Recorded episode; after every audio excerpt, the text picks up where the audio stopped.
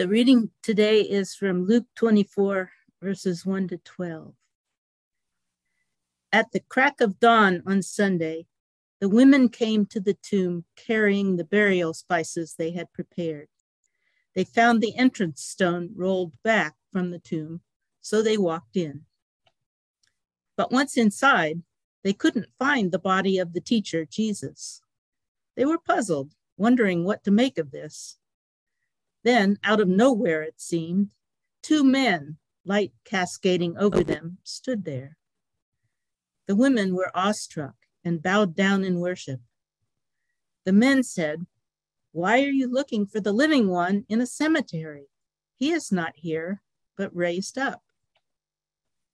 Remember how he told you when you were still back in Galilee that he had to be handed over to sinners, be killed on a cross, and in three days rise up? Then they remembered Jesus' words. They left the tomb and broke the news of all this to the eleven and the rest. Mary Magdalene, Joanna, Mary, the mother of James, and the other women with them kept telling these things to the apostles. But the apostles didn't believe a word of it, thought they were making it all up. But Peter jumped to his feet and ran to the tomb. He stooped to look in and saw a few grave clothes. That's all. He walked away, puzzled, shaking his head. The word of God for the people of God. Thanks be to God. Thanks be to God. Let us pray.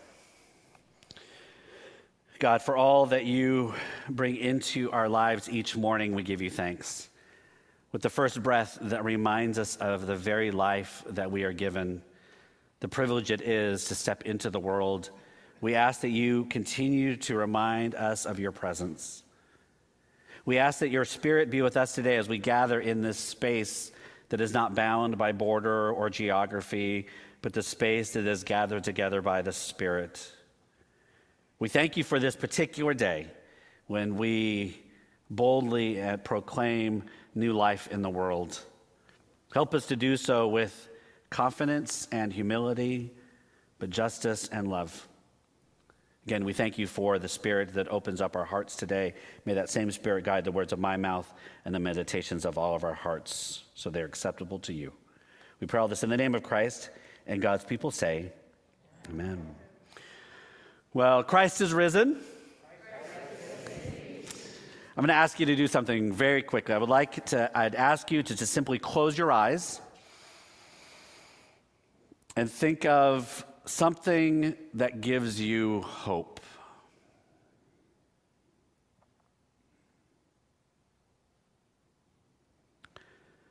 You can open your eyes. I'm not going to ask you to share that. I'm going to ask you just to hold that.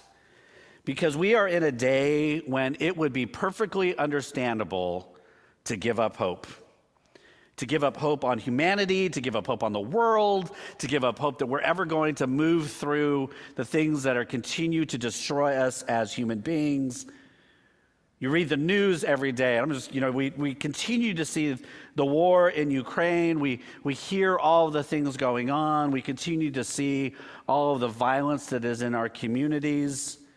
Yesterday, I heard about another shooting that happened three weeks ago. I didn't even know it had happened, and it is no longer becoming daily, but it is becoming hourly. We look at streets and we look at folks who are seeking housing, and we look at the ways we treat people who we perceive as poor, who are in poverty. We look at the ways we, we cast people off into our incarceration systems. We look at the ways that we are, are we have find it difficult to have conversations about difficult topics. We look at the ways we can't even handle disagreeing with each other anymore, and we simply cut one another off. We look at the ways around us that we simply want to kind of hold on to what we have at the expense of others. We look at all of these things and it would be easy to give up hope.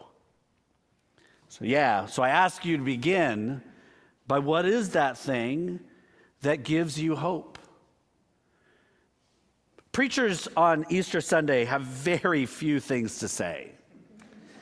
I mean, they, the sermon kind of writes itself, or it should, right? If, if a preacher can't talk about hope and new life and all these things on this particular Sunday, we really shouldn't be doing what we're doing. But Easter and this resurrection thing does take different forms depending on where you sit. Right? Some focus on victory over death, that idea that death will never conquer us. Others focus on you ought to be grateful because it's for you sinners that Jesus died. And then we begin to figure out what those sins are. And then we rank them. And then we look at each other like, okay, where do you fit in that? Well, mine's not as bad as yours. So Jesus died more for you. I mean, we get into this weird kind of thing. That is not us. Don't worry. Some visitors like, oh, I hope that's not this place. And then there are those of us that realize and think about this gospel that is about this walk and this journey that Jesus takes, that it's, it's nuanced and it's complicated and it is easy to become rational and begin to think about it, but it always ends in the same place. Jesus told us what was going to happen there was going to be death. In many of our understandings, it was because Jesus pushed at institution and pushed at power. And so that power and institution had no option but to bring him to death.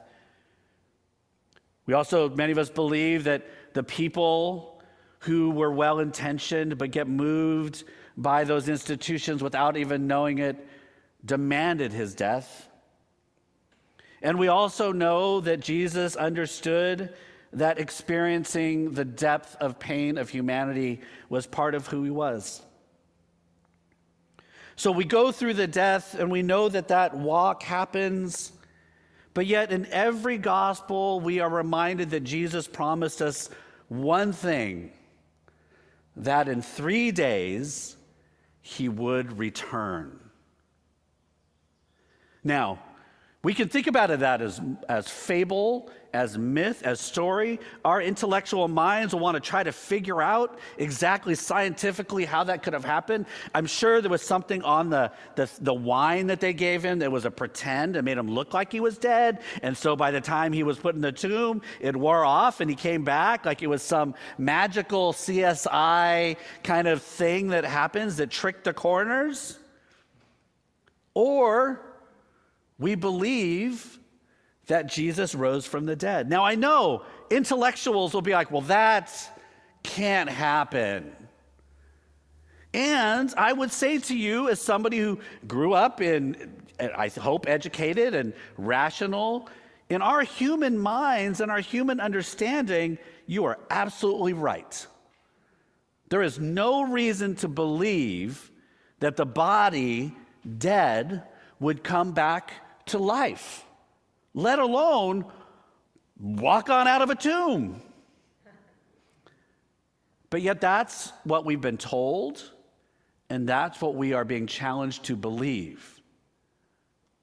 And the reason, I've said this before, the reason I believe in the bodily resurrection of Jesus Christ is because I can't actually imagine hope within our human beings in our human community. And I need to believe that God has said to us, even beyond what you can do, even beyond how you participate in the healing of the world, I am able to bring you hope and new life. It is beyond my imagination.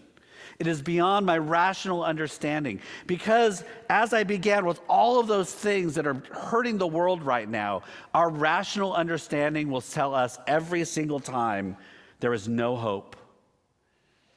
And so we have to lean on this idea that, that God has said to us through our seeing and walking with death and new life and this promise of Christ that there is actually hope. There is the possibility that out of the destruction that is happening in the world, where we see it far away and close by, that somehow God still promises us that there is hope. And you and I can either believe it or doubt it. And the Bible is filled with human story that says, eh, I don't know. I believed it when you said it and you were alive and you told us you were going to die and come back to death. But then when it really happens, uh, I don't know if I want to believe it, right? especially, and you'll hear in many churches today, especially the men. Right? The women were there in every gospel. They were there first. There was a little bit of doubt and fear, but then when they were said, hey, remember, they're like, oh, that's right. And then they run out and tell people, and the disciples are like, nah, sure. Right? That doesn't make any sense. It was kind of a strategic political game we were playing. It wasn't really going to happen. And even Peter, who is the most committed disciple, right? Peter uh, walking on the water, Peter's the one that's like, well, Jesus can do it, I can do it. Right? Peter, who at Maundy, Thursday, the Last Supper, if you're going to wash my feet, Jesus, wash all of me. Like Peter is all in. Even Peter goes to the tomb, sees evidence of what he was told, and it's like, yeah, I don't think so. Let's not be Peter in this instance.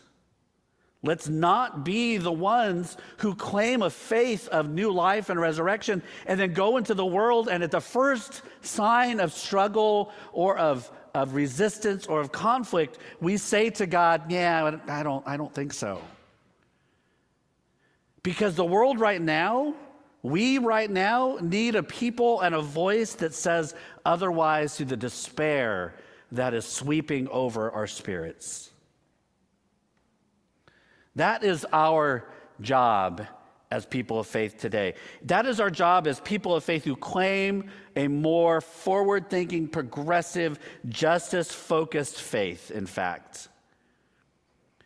When Jesus was crucified, the people in power, we know as the Pharisees, but it really is the people in power, said to Caesar, We have no other king but Caesar.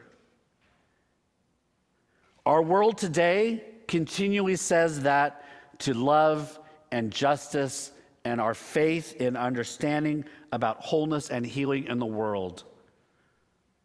We have no other king but violence.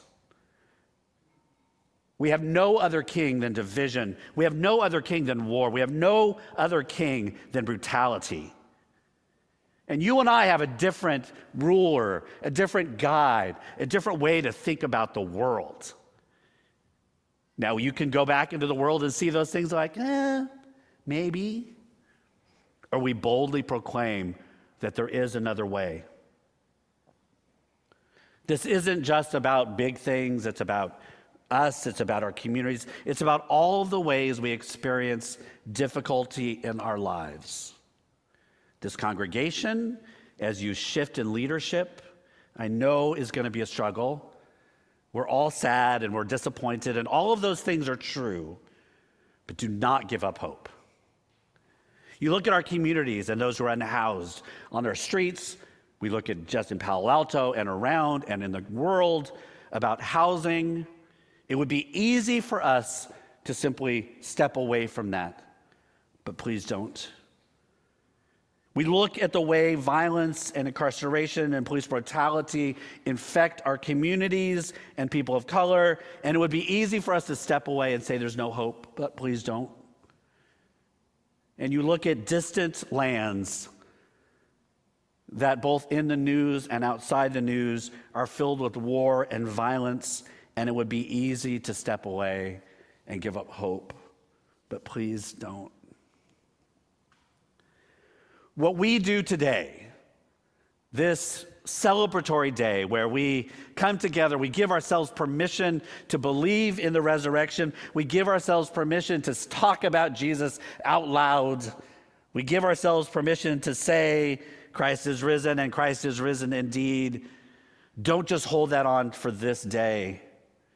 The world needs us to step into the world tomorrow and next week and next year continuing to remember that hope is beyond even the ways we engage in that work in life as humans because we believe in the resurrection.